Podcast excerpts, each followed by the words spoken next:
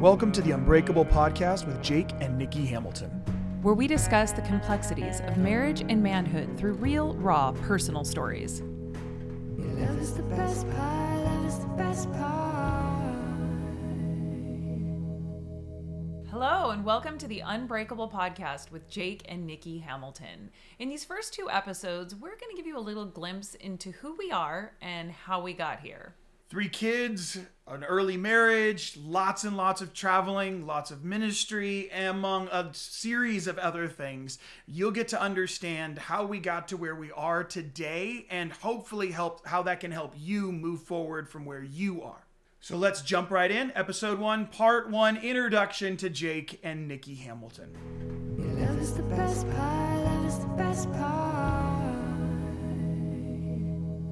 We are going to start by taking you back to 12 years ago. 12 years ago. 2010. That's what we've 2010. decided. It was We've- 2010. We've gone back and forth. We have now decided it's 2010.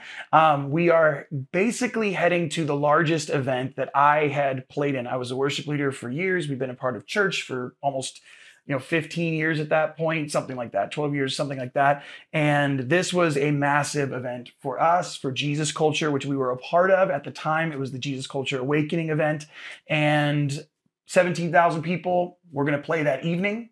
Uh, you were going to fly in that night. We had not connected very much because I had come from one trip right into this trip. I think I was home for about 24 hours. I knew things were not great, but this was not the time or the place. So I'm going to jump in, play. You're going to fly in right before we play. And knowing that things were not great, when I got there, I had set up a meeting the next morning or a breakfast with Chris Vallotton, who's a leader at Bethel Church, and we had had relationship with for a little bit now, not a ton, me probably more than you at that point. yeah. And I was like, hey, we're gonna have breakfast with Chris. Because my brain was, this is not going well, and I don't know what to do. So let's have breakfast with Chris and see what happens. And you're a good fixer. And I am ready to fix. So I'm like, let's make it work. Yeah. you're you're good at putting band-aids on things. Band-aids is better than fixer. I just kind of like wanna go over it. Yeah, band-aids work sometimes. Yeah, so we are in the hotel lobby of this huge conference center and um, having breakfast. Chris leans over to me and immediately, right out the gate, he looks at me. He says, How are you doing? Kind of points at me. How are you doing? And I lost it immediately, which, if you know me at all, I don't cry, not very emotional. As a matter of fact, my highest MO at all times is to present well. I, you know, I, especially in a setting, I'm down here in a lobby of a hotel. I'm, I'm, tr- I'm trying to, you know, be acceptable to everyone around me. Yeah. Especially in that season of my life. So I was not intending to cry. It came out of absolute nowhere. And it was in that moment I realized, I guess I'm actually not okay. I think up to that point, I felt very in control. Again, my MO. I control me and I control me well. Yeah. So when your body deceives you, oh, that's that can be really shaking. Yeah. Uh, I think Chris must have seen it on my face, and he not Yeah, oh, very yeah. out, very long after that offers like, "Hey, let's go up to my hotel room, the four, the three of us, and talk in private." And that's what we did. Yeah, we spent like the next, what is it, four or five hours sitting in Chris's hotel room, Mhm. um, where really at length you were telling me. The, the crazy part is, is you weren't telling me I'm leaving. You were saying I'm done. You're like, Mhm. I'm done. There's no infidelity. There's no addictions. There's no, none of the stuff. It's just you and I are not in a marriage. This is something else. So you were saying to me, you were like very clear. There's a few things you said. You were like, just treat me like the store, the grocery store clerk. Because at that point, at that point, it like felt like I wasn't even being nice. We were just like roommates coming in and out of each other's lives with kids, and there was no connection. I'm not even being kind. Yeah, I think I felt. Um, I mean, in retrospect, everything is so different, right? So to go back to that moment, I didn't know what I was feeling, really. I knew I had a storm of emotions going on inside of me. And ultimately, all I, what I thought I wanted was to make everything just smooth. I just want to operate in a world where there's no conflict. I want to operate in a world where we get along on paper, Mm. where you're just polite to me and I'm polite to you back, and we high five as you walk out the door. Yeah. And that felt like resolve. Obviously, looking back, that wouldn't have worked. But in the moment, that's what I want. That's what I wanted. Right. And what I had was crying kids, um, a daughter who was recently diagnosed with severe disability, Yeah. Uh, a new baby who was very fussy, and a husband who traveled a lot and came in like a tornado when he was home, kind of in a bad mood, a little stressed out, and a lot stressed out. and rightly so and rightly so. I didn't appreciate that at the time. But um, I didn't have an appreciation or even an understanding that the your motivation behind that at the time. right, but what was your motivation in saying just treat me like the grocery store clerk? I, I had a picture in my head. Again, these are all things that are so subconscious, as expectations usually are. I Yeah. didn't, I would have said, if you would have asked me, like, what are your, you know, what were your expectations going into marriage? If you would have asked me seven years in, I would have said, well, I didn't have any expectations. The reality of it was, is I had a ton of expectations. Yeah. And a lot of those expectations were wrapped up in things I had seen on TV. So they were based in no reality of what a marriage actually looks like. Yeah. And I just wanted peace, quote unquote. I just wanted things to feel smooth. I wanted Right. to feel like I was successful at being a wife and successful at being a mom. And by the time I got to Chicago, I didn't feel successful in any of those things. I felt like all of it was falling apart like water through my hands. And my only goal was to somehow fix that and make it stop. Yeah. Which the answer was let's just pretend. Can we just pretend? yeah. because I had didn't have I'd kind of lost any hope that you and I would have a connection. Yeah. I mean, of course you go into marriage expecting that you're going to have this um, connection and deep intimacy with your spouse. Right. Which when you get well, I, probably when you get married at any age, but we got married young. Yeah. I didn't even know how to have intimacy with myself. So knowing how to have intimacy with you, Yeah. there was no way. So immediately that begin that reality begins to crumble, I think, for me and probably for you too.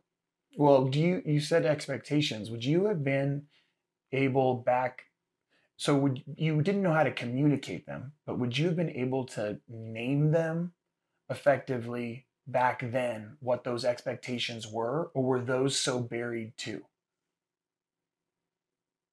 Um, I think no, no, I, I, you know what? I don't think so. Other than to probably label things that I had again seen on TV or something. So it Yeah. would have been very like, oh, um, you're gonna walk in the door at, at night after you've been gone from a normal nine to five job. You know, I didn't Yeah. know that I had expected you to have a nine to five job, Right. which is absolutely ridiculous when I when I met you, you didn't have a nine to five job. Yeah. But there was this part of me that felt that once we got married, then once we had kids, life would somehow settle into the nine to five world. Yeah. Okay. And that didn't happen. right. Right. So I guess there probably was an expectation around the nine to five Wow. And an expectation that when you came home, you would just be delighted in me and you would just be happy and attentive and sit next to the couch and want to be my best girlfriend. Yeah. Right? Yeah. I mean, that's what I wanted. Yeah. What was your expectation? I don't know. That was what I was thinking as I was like, man, like I, because this is, I guess, in my world, Chris ends up asking in that while we're sitting there, he ends up going, "What's your ideal, or what do you, what are you, what are you envisioning for your family?" And a part of my expectation, I guess, was connected to the answer to that question, which was for me, I thought, oh, you're going to be super proud of all the stuff I'm doing for God. So you're Mhm. just going to be enamored with me because look how hard I'm working and look how I'm providing and look at all these things. And you're just going to be ridiculously head over heels for me. And it's just that you're, I'm working so hard and you're just going to be so, and I'm doing it for God.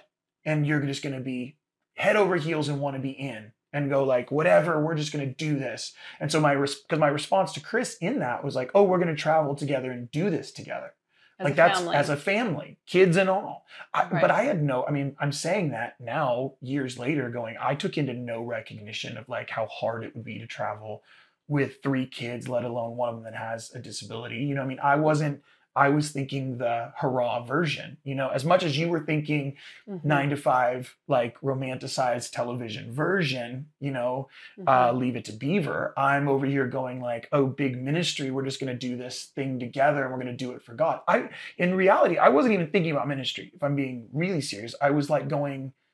The the line of pattern of thought for me was, I love God. I'm doing work for God. My family will. My wife is going to be insanely head over heels for me in La La Land about me, hyper romantic, because I'm doing all this Mhm. and I'm keeping my integrity and I have high morality and I have all these things and she's just going to be head over heels for that. Mhm. And then we're going to go and to the point that we're all just going to get to go do it together. Like whatever fantasy land I had that in my head.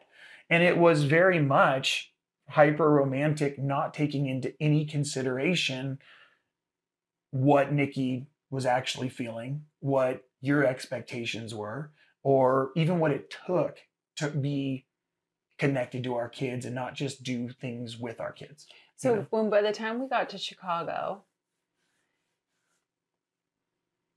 we're like if I hadn't sort of blown the whistle and had a little meltdown there, would you have just continued to go along with business as usual, or was there a part of you that was like, "Oh, this isn't right"? No, no. They see the the thing is, is I can recognize something isn't right. So I'm not like so even in that moment. But was it not right for you, or did you know I was upset? Do you know what I'm saying? Were you I- trying to no, fix no, no, me, or did you feel like this marriage isn't what I wanted it to? No, no, no. I would have said, even then, I would have been like, I'm hurting a person I love and I don't know why. I can't identify. So the- you felt that I'm you were the doing. reason I was hurting. Oh, absolutely. That wasn't a question. When I came home from uh when I came home from Chicago, or when we came home from Chicago, which we'll talk about more later, it's like or no, not from Chicago. When I came home from Alaska, prior to going to Chicago, prior to going to Chicago, when I came home, I knew I'd been gone for too long. I was living it up with these like this little boys club that we were traveling with, which are like some of my really good friends Mhm. but I'm recognizing this is like a fraternity. It was almost as if, like, I guess this is the way best way to explain it is like I didn't have high school, then college, university, Right. college life, and then married. I didn't have any of that.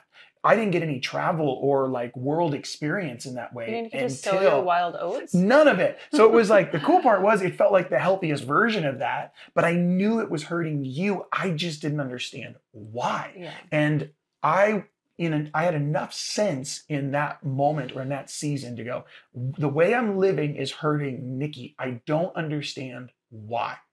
Because I couldn't connect the dots between, and I would have let it go on. Like I would have just kept going, trying to fix each time it wasn't working. Mhm. Because one of the things that I think uh, we talked about a ton is the fact that I saw each of our fights not as a linear story, but Mhm. as isolated events. So it wasn't like Jake's traveling and that's an issue com- as a whole. right. It's Jake is gone this week. That's a problem for these reasons. hmm So it's never been connected to an entire narrative, an entire story. Your story bumping into my story, bumping into our present experience. Like Mhm. none of that made sense to me. What made sense is I'm upsetting this person I love, who I deeply love, and want her to be proud of me, and I want her to feel cared for. But having zero ability to do that, which I think, I guess now that I'm saying this out loud, like for most men, I'm recognizing that frustration consistently. Where it's like, I actually really love this person. I want twofold for them to be proud of me and for them to feel cared for by me and provided for. Mhm. But having zero tools to do that, no connection to do that. Mhm. And that feels so then what you end up with is deep shame.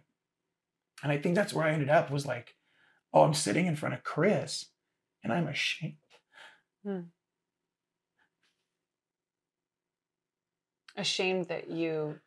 Two, I hurt the person I love because Mhm. I do love her. Because it would have been way easy if I was like, oh, I actually don't care about you. So Mhm. yeah, that sucks for you. Either get on board or get out. But to go like, no, I actually really love this person and the way I'm behaving, even though it's good on the outside. I mean, we're talking about something that I was in a state, an arena for, getting celebrated, in Chicago. getting applauded for, is hurting this person who I'm supposed to be loving. So then it's like deep shame settles in because I'm hurting this person. And the deeper shame is the for I I'm trying to give it the best language I can. The deeper shame is I don't know why. And I don't know how. So then there's this deep shame that something is wrong with me because I'm hurting someone I love and I don't even know how I'm doing it.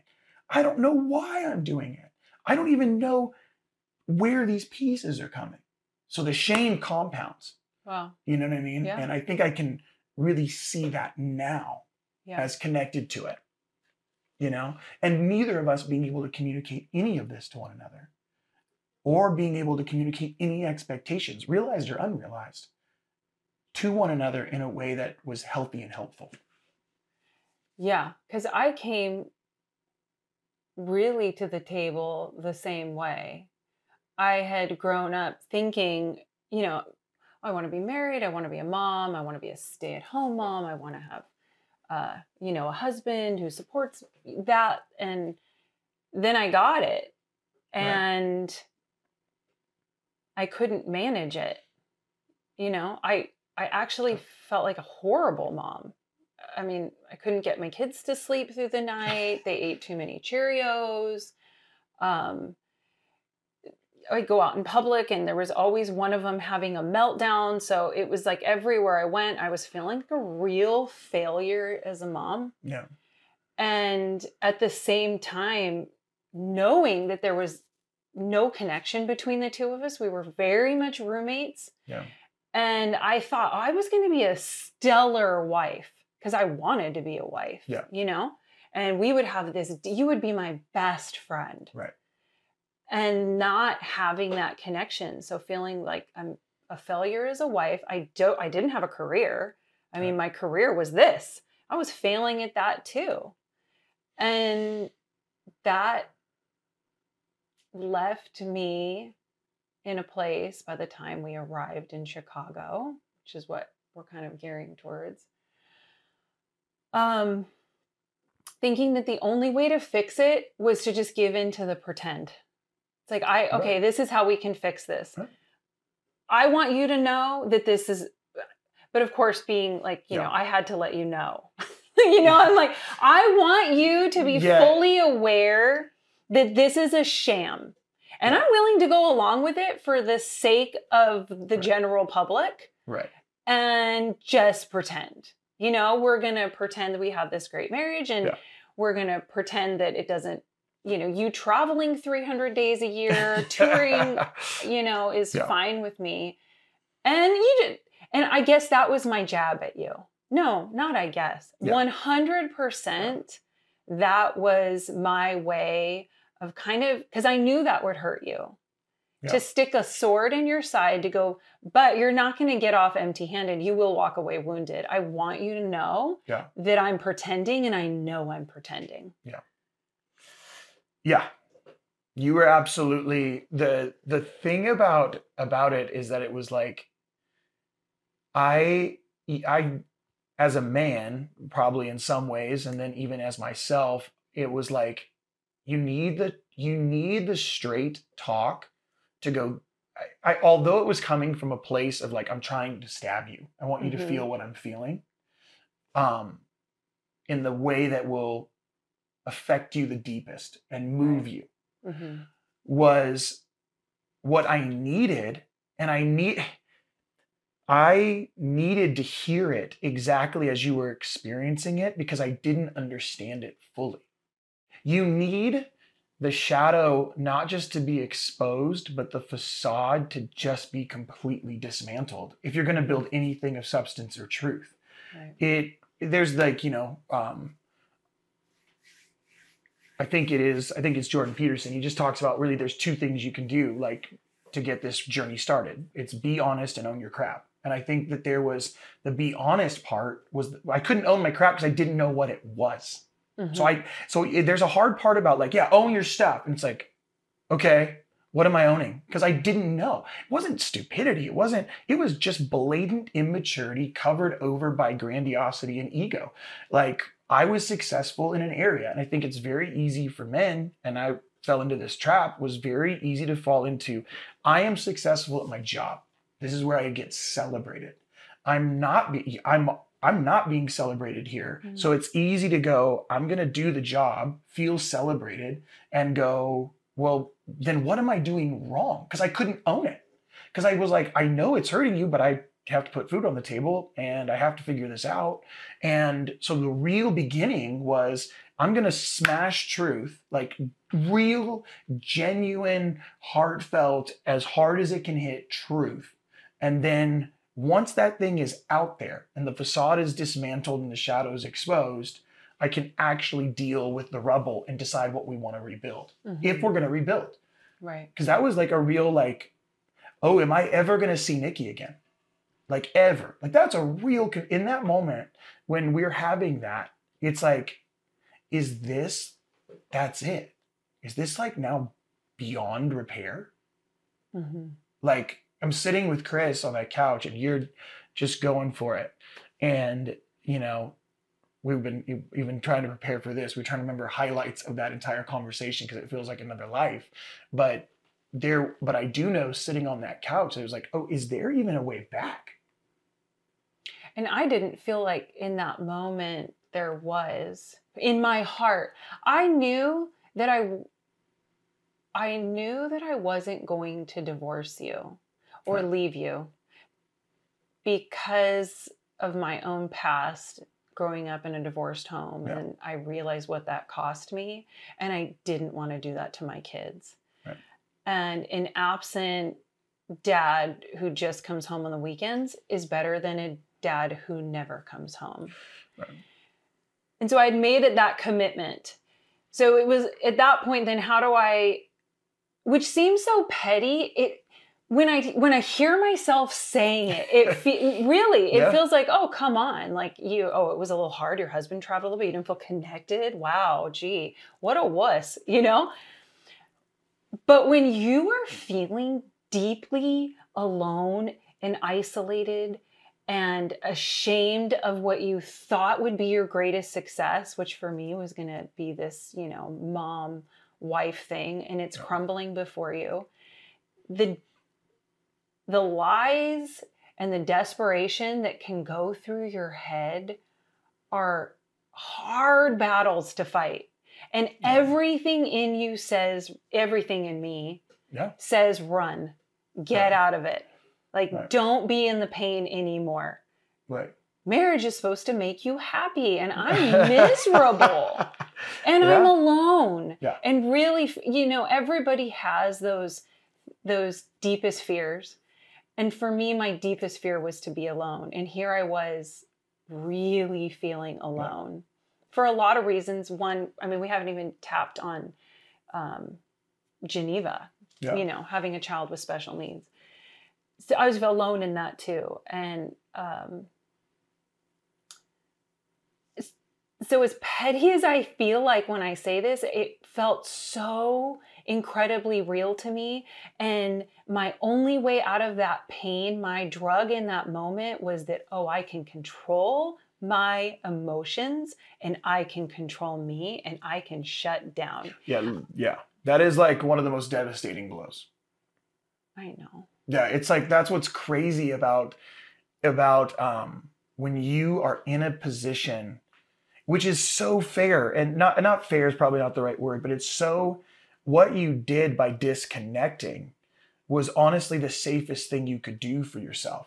And I think sometimes when you're in marriage, it's not just our story, but other people's stories, it's like sometimes the safest thing to do is actually just to completely disconnect. You're just, and you're dead. I have to pretend you're dead. It's over. It's gone. It cannot be touched. There is no going back. It's a safe thing to do because it was a familiar thing to do. Right. I had a history and an experience for my whole life going, oh, when things get hard, you have this place that you can shut down so that you don't have to feel anymore. And that's how you survive. And that's the gift of survival tools is they really do get you through hard hard things in life. Right. And the double-edged sword of that is they also can also can keep you away from love you're actually supposed to receive. And that's what that was doing for me in that moment. But it was the tool I had in my tool belt. Yeah, but I think also part of it, I don't know, you could tell me what you're thinking. It part of it is um believing even what you're still saying, which is believing that it's petty or that it's weak or that it's like small, which it isn't any of those things. Neither in that moment or still today. Yeah, like even you saying, I know it's petty, or I know it's small, or I know it's this, or I know it's like we end up trying to frame it to justify this deep pain that was so real for you. There's nothing weak or petty or small or insignificant about that. Yet, even 12 years later, you feel like you have to say it, Mhm. which is like wild because the whole that was the whole reason that got the silence in the first place Right. there was no expression of expectations because you had already preconceived that it was weak, it was dumb, it was whatever language people want to put around it, whatever you were putting around it. It's like, no, I'm it's dumb. So I don't even need to bring it up. And by the time it got to the place we got to it, the only thing else to do in that lonely place was to shut yourself off so that you couldn't be hurt anymore. Yeah. Uh, well, and I think we uh, we often find ourselves doing that, justifying our pain by saying, "Well, somebody else had it worse." dude i and that that has been i've you've heard me say it a million times before especially with men but men and women both in this place where we end up with the language it's no big deal hmm and the place usually where you say it's no big deal is usually connected to probably some of the biggest deals in your life Absolutely, because those are places that you haven't given attention to. It, I mean, we talk about if you have a huge trauma in your life, you've probably told a few people, and you've you've Yeah. given that some attention in your life. It's those small hurts, those small wounds, Right. those small things that you go, oh well. Which I I hear myself. I still do it. Where I'm like, oh God. I mean, that wasn't. It's not like you were abusing me. It's Right. not like there was this horrible thing in my life. I want to justify and make it small so that I don't have to deal with it. Right. And not only and I think one of the one of the things that Aller says that I love, he says this so brilliantly. He talks about we don't want to that we end up doing it because we don't want to be dramatic. Right. So we don't want to be dramatic. And he goes, No, what's more dramatic than not being dramatic about the thing that hurts you is defining your entire life, your silence, your expectations, and all of your relationships, and all of your connection, and all of your intimacy by the thing that you're saying is not really a big deal, Absolutely. or your is be dramatic to bring up. Mhm. Yet we'll define our entire lives by it and our connections by it.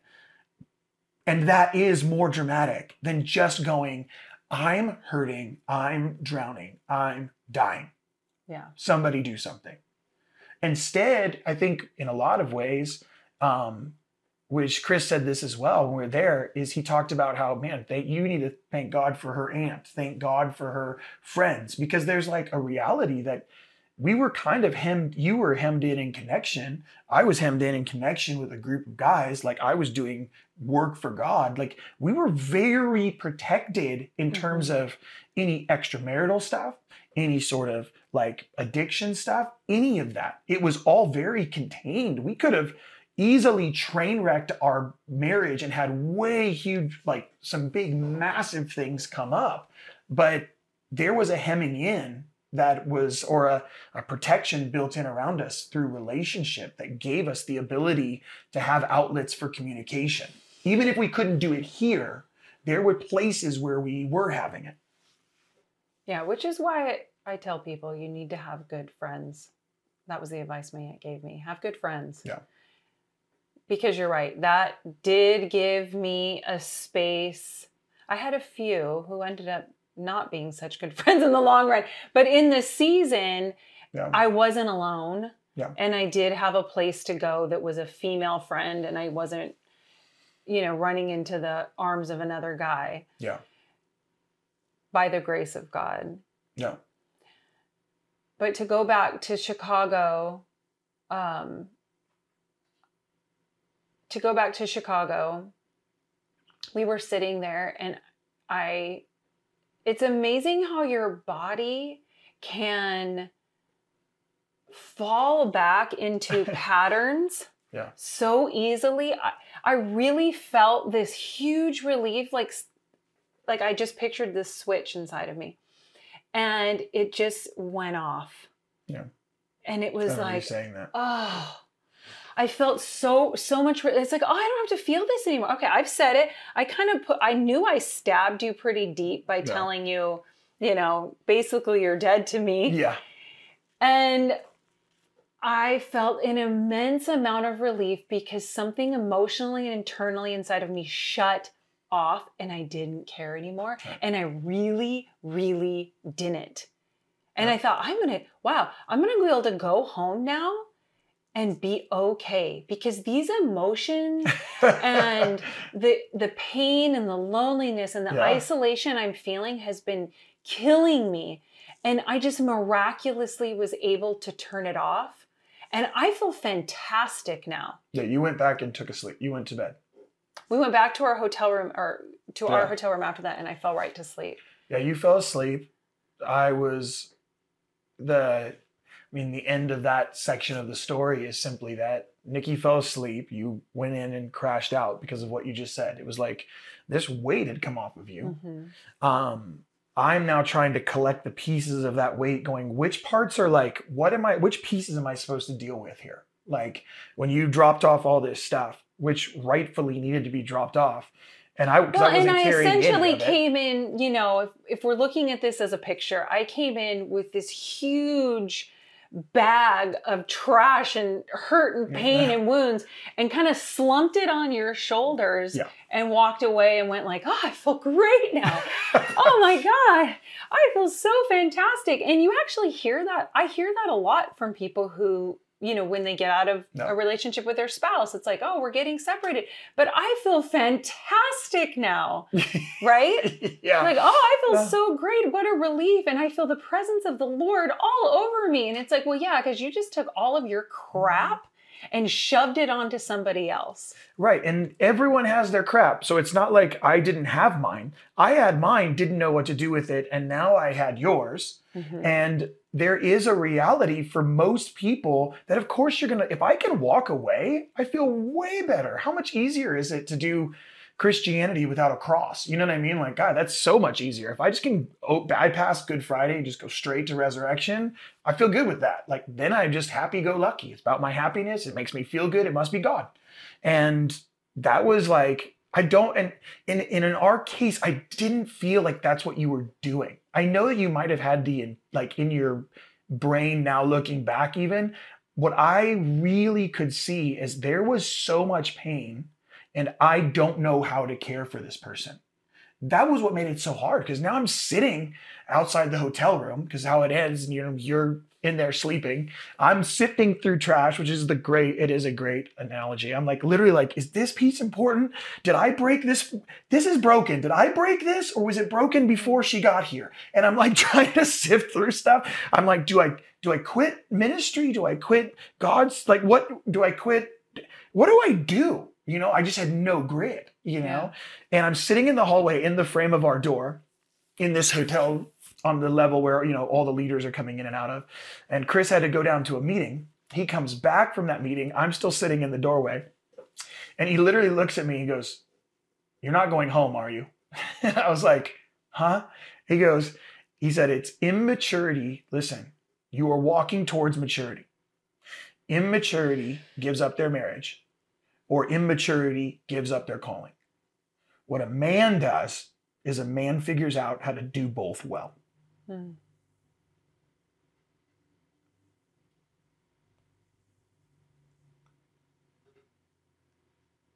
And I had no idea how to do that, you know? Mhm. And I'm so grateful because I know most men never have a, a guy who has the authority of a father come into their life and go, like, because I had a really good dad. So I was, it was very easy for me to accept it from Chris because I was like, well, my dad actually is awesome. He doesn't do everything right, just like Chris doesn't do everything right. But they can come in in a moment and go, I see you. And I know there's easy ways out of this. Mhm. Very easy ways out. Don't take them. That's a coward's route. If you want to be a man, then you're going to have to own your crap. You made some messes. Now you're going to go back and clean it up, and it does not matter. And I, re- I does not matter how long it takes. And I remember thinking, we're eight years into our marriage almost at that point. Our literal anniversary for our eighth anniversary was going to be the next month, almost exactly a month later. And I was like, I remember in that moment, and I think I have it in my journals written down somewhere, but it was like, I wonder if it, I, I have to commit, I guess is the way that I was looking at it. I have to commit to doing eight years of serving Nikki in a way that she has served our home in order to see what can what can be restored and what can be possible. But if I have to basically pick up this trash for the next eight years, I have to be willing to do this for the sake of Nikki, whom I love, and these kids that we have. Like, this is the job. It felt like it was in that moment with Chris, it was like, this is what's clear. This is what you're going to do. And if you can do that for another eight years, you might get 40, Hmm. but you have to show up. And at that point, you know, we can close out there for this episode, but it was like at that point, I didn't know what those tools were. And it and it is a it is a very difficult road to ask someone who is a plumber to learn elect, how to be an electrician overnight. You're relearning a trade. And that's the way I, I felt like I had to look at it. I was like, oh, I can work hard. I can be a provider. I'll hustle. I've been hustling since I was 15. I'll be a provider.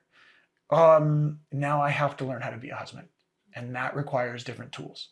And I didn't, and to be a good father, I had a handful of those tools because I had a good dad. And it was like, but I didn't have the tools I needed to be like the husband that you needed. And that was what I had to go into learning. I had to go into deep, deep training for how to be a husband. And that road was very dark for a little bit, you know? Yeah, and I needed to figure out how to turn that switch back on. And that was not going to happen overnight. No. So we'll leave it at that.